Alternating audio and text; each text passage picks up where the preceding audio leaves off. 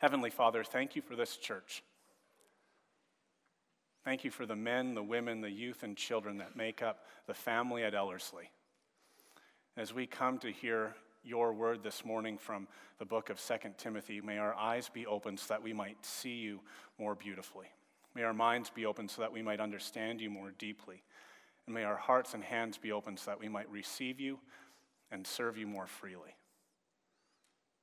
God, I pray that my words would fall down so that your words would be lifted up, and by the power of your Holy Spirit working at each and every one of our lives and hearts, that you would say to us what we need to hear from you this morning.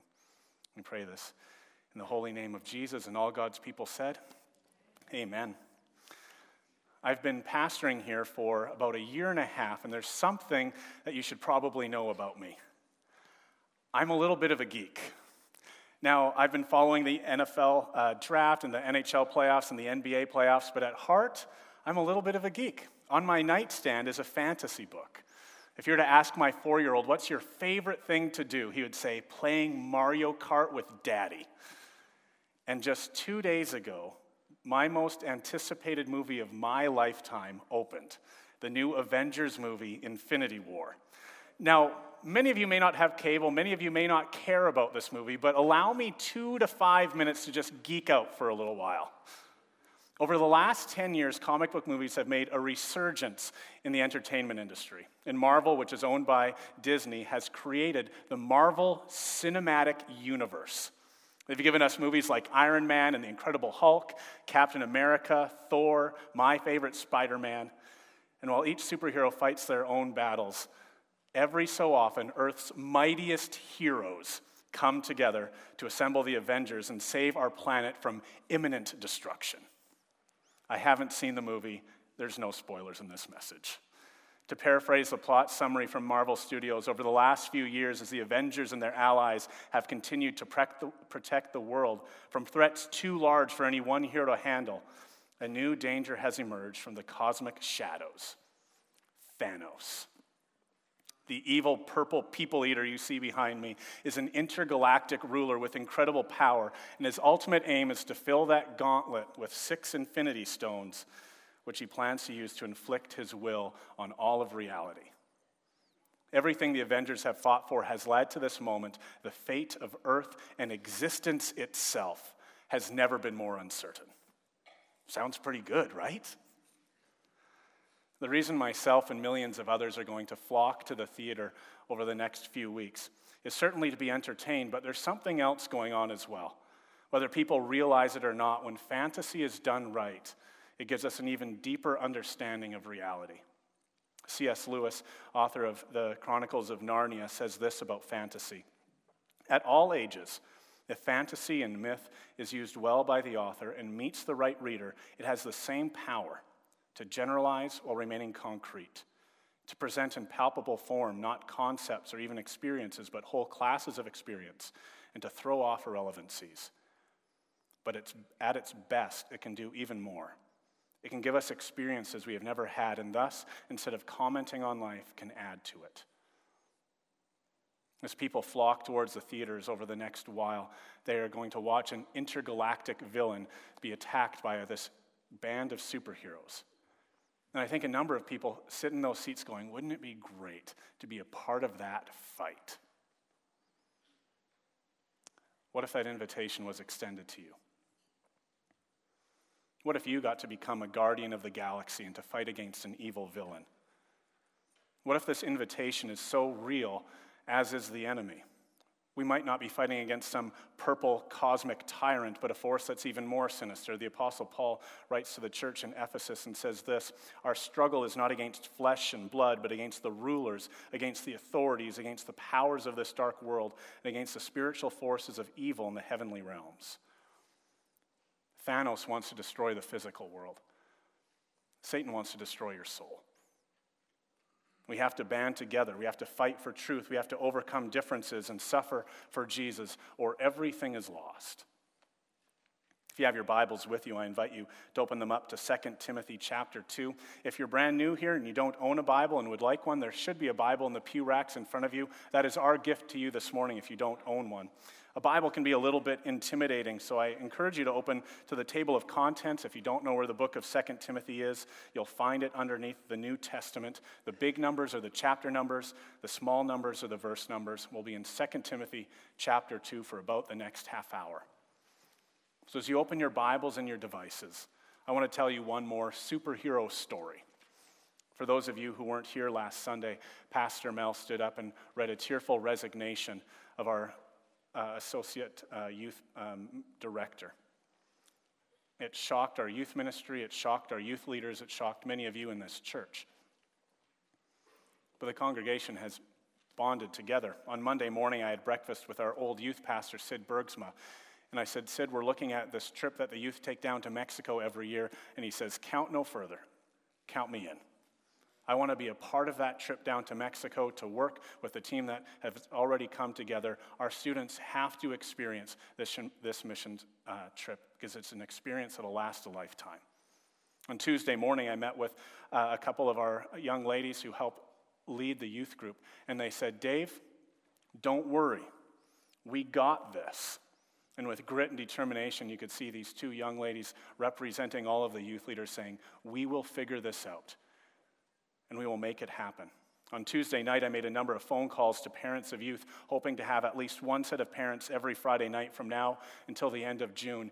Every single set of parents said, Count me in. How else can I serve?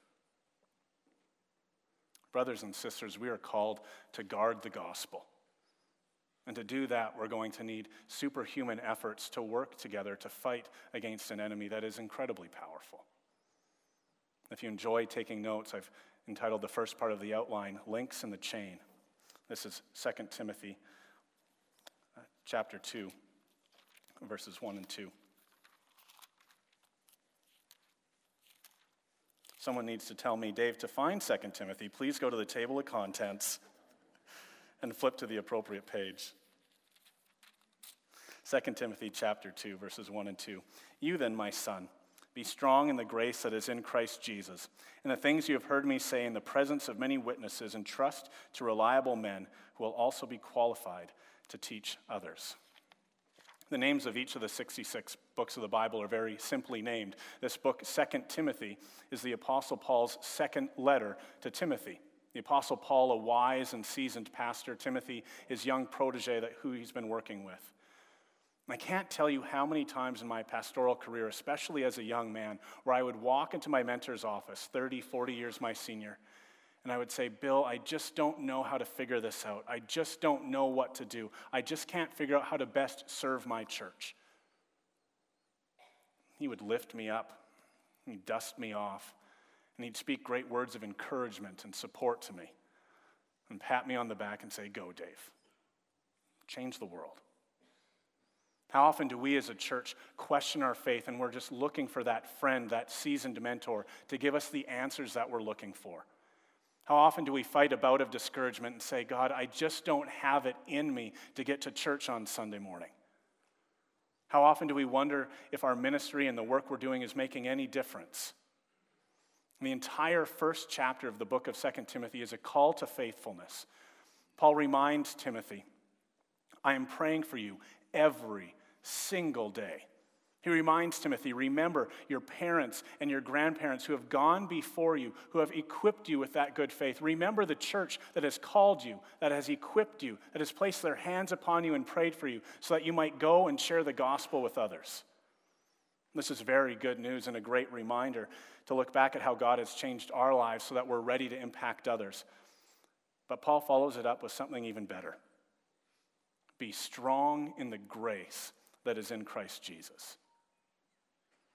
If you're going through a difficult time right now, you might think to yourself, Dave, come on, I know this already. I know God saved me from my sins. And that's wonderful. I'm not discounting that at all. But do you know how difficult my life is right now? What does God's grace mean for me today, right here, at this moment, so that I can keep fighting the good fight? Because right now, I feel like throwing in the towel. There's a second component to grace. The good news of the gospel isn't that we are just saved from sin, but we are saved for good works. Let's put it another way, we're not just saved for salvation, we're saved for service. In calling Timothy to be strong in the grace of Jesus, Paul is reminding him that the same power that saved him from sin has equipped him for ministry.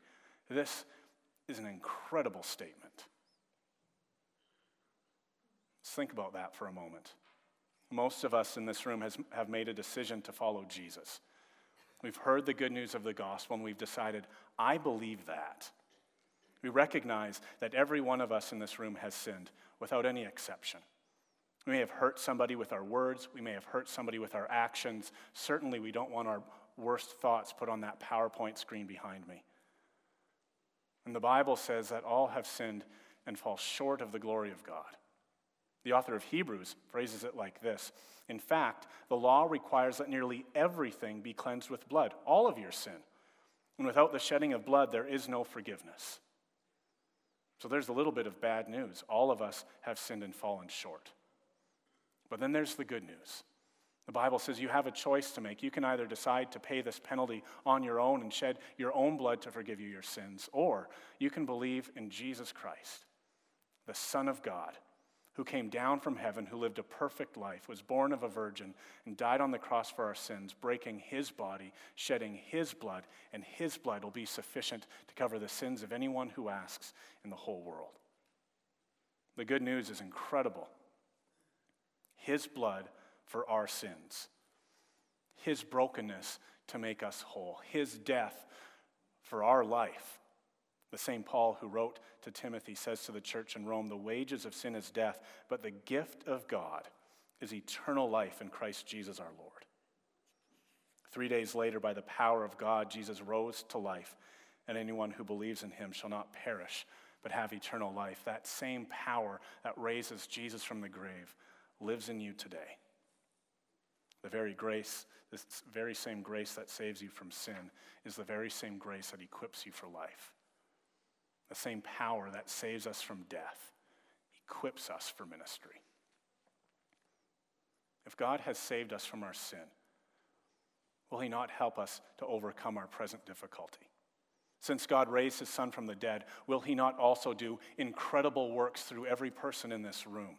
Now that Jesus has redeemed you, hasn't He invited you to experience the fullness of life? So, what does that grace look like? By God's grace, he took Moses, a man with a stutter, and led an entire nation, people suggest over a million people, out of Egypt and into the promised land. By the grace of God, he took a prostitute named Rahab and helped the Israelites overcome a city. By the grace of God, he took Jesse's youngest and most unacceptable son and turned him into the greatest king of all of Israel. By God's grace, he took a servant named Nehemiah, a mere cupbearer to a king, and helped him to rebuild the walls around Jerusalem. By God's grace, he used a woman by the name of Mary, an ordinary woman, to be the, to be the mother of his son. By God's grace, he took a band of unruly teenagers and used them to change the world. By God's grace, he took a murderer and helped him to write most of the New Testament. By God's grace, He's using a number of volunteers to lead us in worship on a Sunday morning. By God's grace, there's over 40 men, women, and youth serving our children this morning. By God's grace, He's given us this board and this staff at this time to help us move forward and enhance the gospel in South Edmonton. By God's grace, we have a dozen 20 somethings tirelessly serving the youth. Brothers and sisters, be strong in the grace that is in Christ Jesus. Because as we work with Him, the world is changing through the power of God. If you're looking for application in today's message, look no further than this. What is your link in the chain? Upon becoming a follower of Jesus, Timothy joined Paul on one of his missionary journeys. I'm not entirely sure how long that journey lasted, whether it was a couple of years at maximum, a few months at minimum. But after that period of time, Paul looked at his young protege and he said, You're now ready. You're ready to lead a church. Go and equip those people.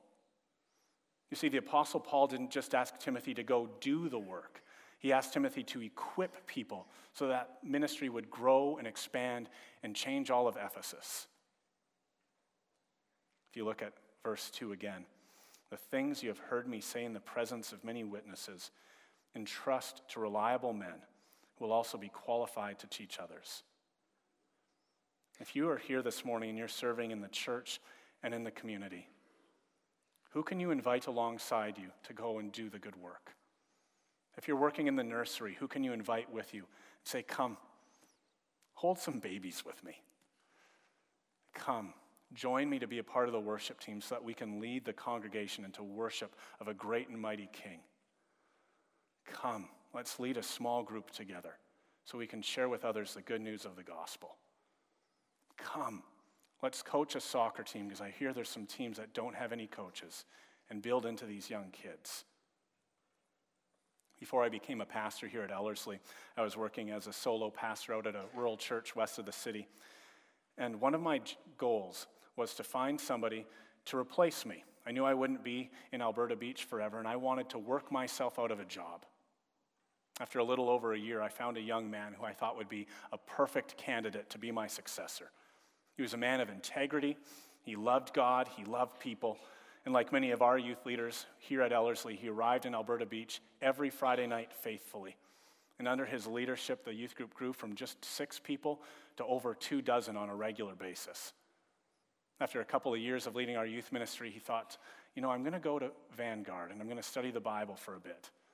While he was studying at Vanguard, he started to preach for us as a church family and did an exceptional job.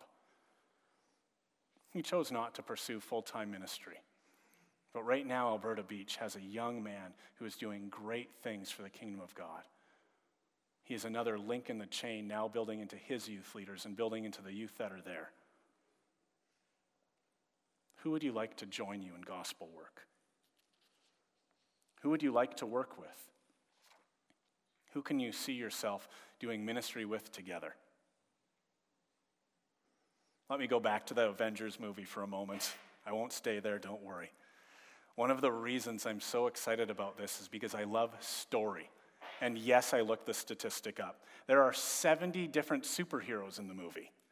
And I'm curious how does someone bring 70 superheroes together? But the reason they have to band together is because Spider Man can't beat them by himself.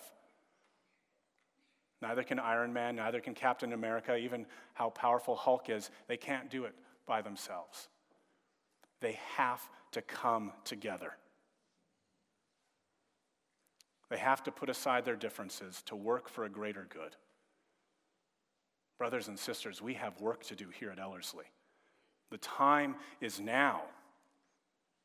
We are looking forward to our summer day camp. Nearly 50% of the registrants have no church background. What an opportunity we have to share with them the good news of the gospel. We need friendly and welcoming faces to join our first impression team. We have a fantastic soundboard back there. Do you want to join the tech team? We live in one of the fastest growing parts of the entire country.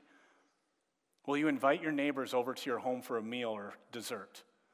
Will you invite your neighbors to come with you to an event here at the church? Will you invite your neighbors to come to Alpha and sit with them yourself, thinking, I'd love to learn a little bit more about Christianity? Join us together with Jesus to save the world. But before we do that, let me tell you that there is a cost involved. Nothing worthwhile ever comes easy. In the second part of the message this morning, is Paul saying to Timothy, there will be suffering if we're going to move forward to this reward. A number of years ago, I watched an interview with one of my favorite authors.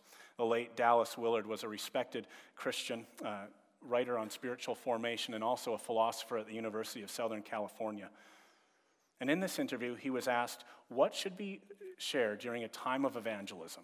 Yes, we want people to know, love, and experience Jesus as their king, but what else do we need to tell them?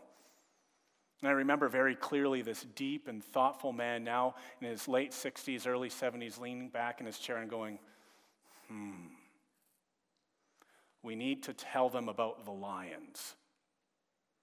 I don't remember exactly what he said after that, but the discussion focused not just on telling people the good news, but reminding them that we are going to enter a life that is going to include suffering.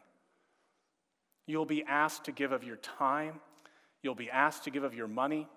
You'll be asked to use your gifts and your talents and your life experiences to help the kingdom of God. Nothing worthwhile ever comes easy. In rapid succession, Paul is going to give us three different images that together form a picture of what it means to guard the gospel. He's going to tell us about a soldier who has a single minded desire to please God, an athlete who obeys God's rules to succeed, a farmer where the hard work promises a blessing. Verses 3 to 4 tell us about the soldier. Endure hardship with us like a good soldier of Christ Jesus.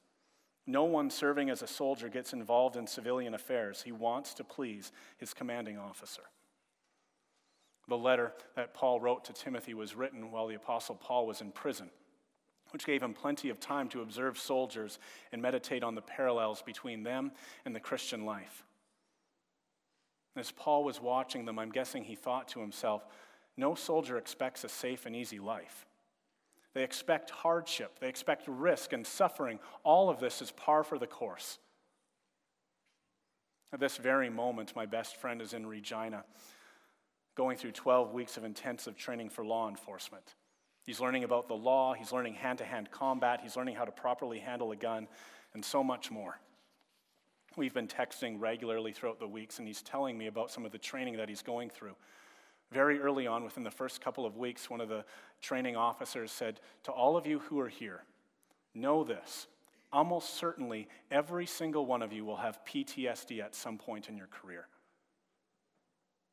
A couple weeks later, he texted me and he said, We got off early this Friday. And I said, Oh, that's great. And he goes, Not really.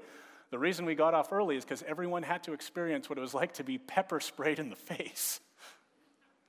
He told me the physical training is so difficult, and my friend is in great shape that it feels like his lungs are going to burst out of his chest. And yet, my best friend is willing to go through this type of training so that he can move back to Edmonton and protect us civilians.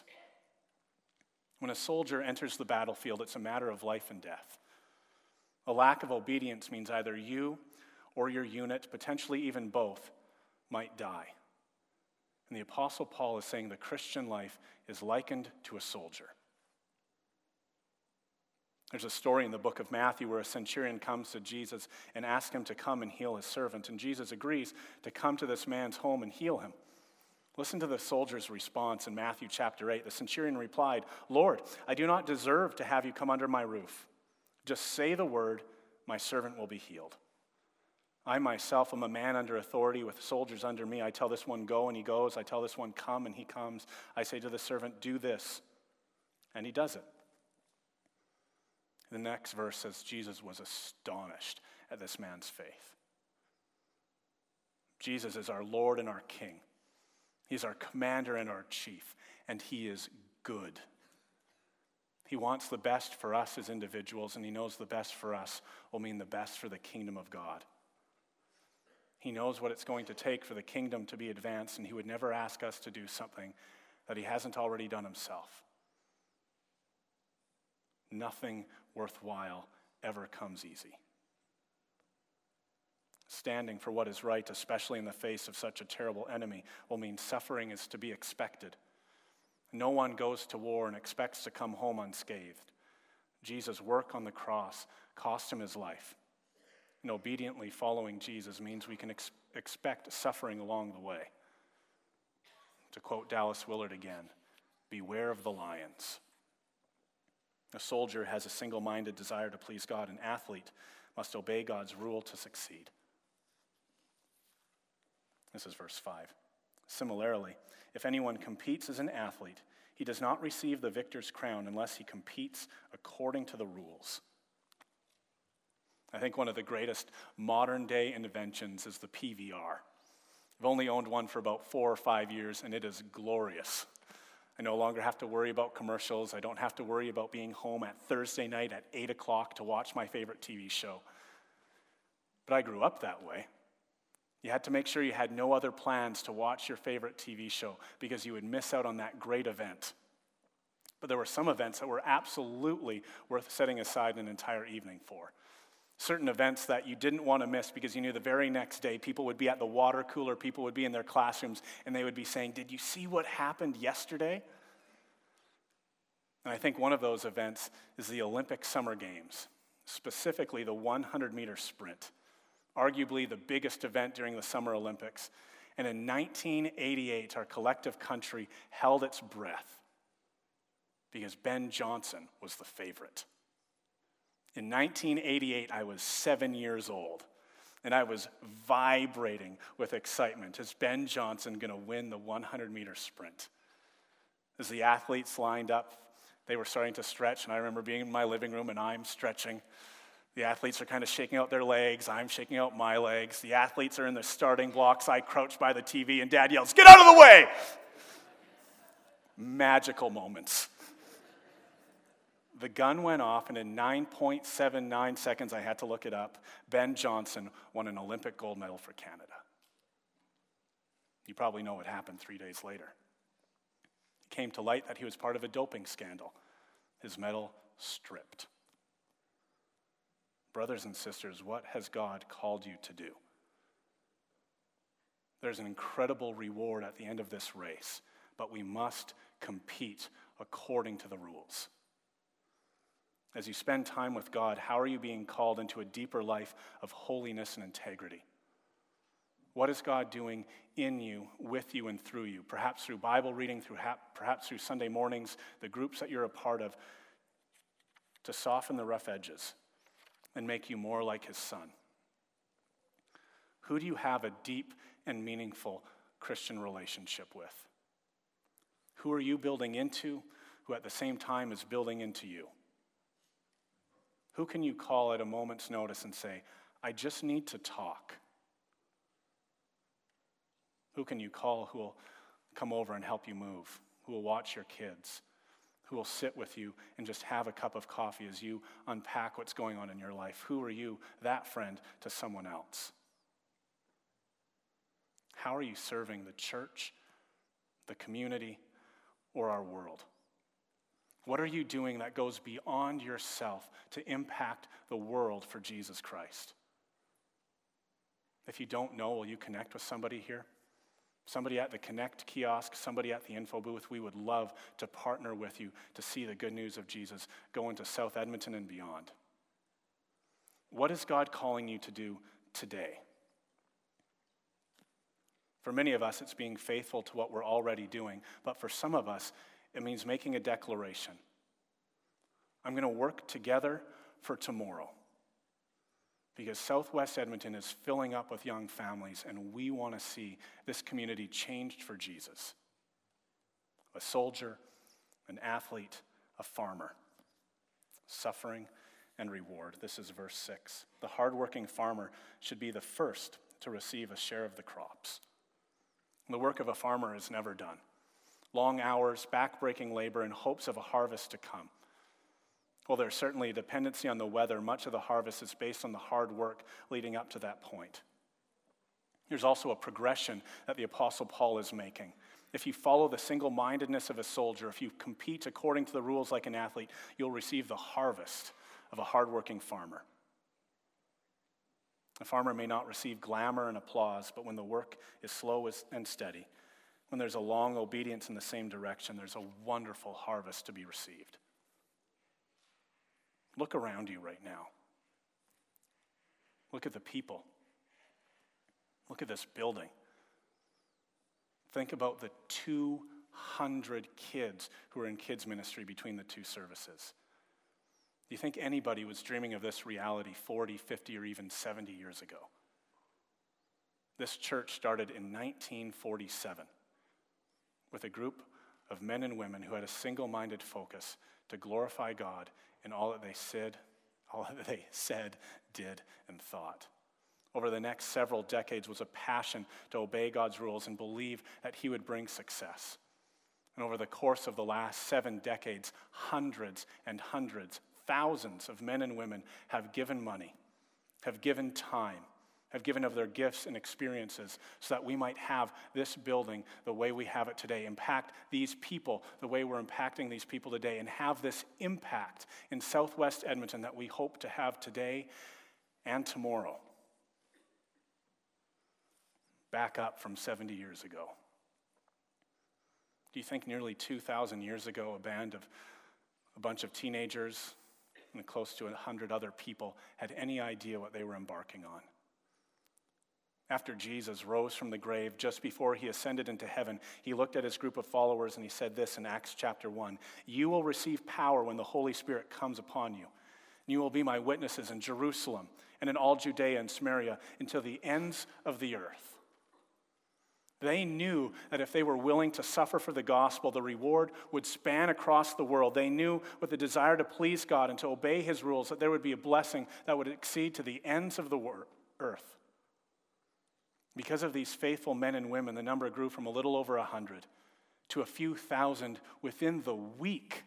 And 2,000 years later, over a billion people call themselves followers of Jesus. The good news of Jesus not only spanned borders, it jumped across nations and across the oceans. It's good news for the rich, it's good news for the poor, it's good news for the orphan and the widow, it's good news for all people at all times in all places. There will be a suffering, but there is a great reward. We wrap up today's message with verse 7. Reflect on what I am saying, says Paul to his young protege, for the Lord will give you insight into all of this. Sometimes at the end of a message, you're waiting for that application. Okay, Dave, I'm, ready for it. Just tell me what I need to do. I have no intention of doing that today. I'm much more concerned with the implication of this message rather than the application of this message. With a verse 7 in front of you, whether on your device or in your Bibles, look at what it has to say. Reflect on what I am saying, for the Lord will give you insight into all of this. There is difficulty, but there is great fellowship and reward. To put it into a memorable package, nothing worthwhile ever comes easy. Gospel work is going to cost us something, but there will be a great reward, whether in this world or in the heaven to come. If we are going to work together for tomorrow, if we're going to work for the next generation, if we're going to work to impact South Edmonton for Jesus, it's going to take a lot of work and push us out of our comfort zone, and we need to consider the cost. Reflect on these words. Brothers and sisters, what are you willing to give to this church? As we think about a new project that may eventually turn into a building project, what are you willing to give? a one time donation, a little bit above and beyond each week. What will you give so that we can see these dreams become a reality?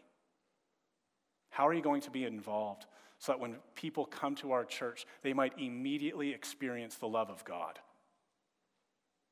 How will you serve this church, this community, and this world? Who are you going to pray for? Invite to your home, invite here to church, invite to Alpha so that they might hear the good news of the gospel. You might be saying to yourself, Dave, I'm not sure I'm ready for this. What if my friends reject me? What if I'm holding just a little bit too tightly to that money and I'm not ready to let it go? What if my calendar's already too full? Friends, the good news of the gospel is Jesus absolutely understands these hardships one of his closest friends, betrayed him, which led to his death on the cross. He left the throne room of heaven with all of its riches and all of its beauty and all of its power. And though he was rich for our sake, he became poor so that we might become rich. And Jesus knew that in the midst of his most painful suffering, he would receive the greatest reward an eternal relationship with anyone who believes in him. Nothing worthwhile ever comes easy. Let's pray. Heavenly Father, we thank you for this pastoral epistle. We thank you for this letter that a seasoned pastor is writing to his young protege. And we thank you for how it has impacted all of us today and millions upon millions of people for the last two millennia. Lord, please forgive us when we hold on to our money too tightly, when we want to protect our own calendar, when we don't know with how or with whom to serve. Instead, oh God, we ask that you would empower us with your Holy Spirit that you would equip us to share the good news, to do so with boldness and with excitement as we talk to our neighbors, our coworkers, our family members. That we would give freely, recognizing that we are but managers of this money that you have given us. That we would give of our time so that we would see people come to faith, because that is the greatest reward we could ask for. We pray this in the powerful name of Jesus our Lord. Amen.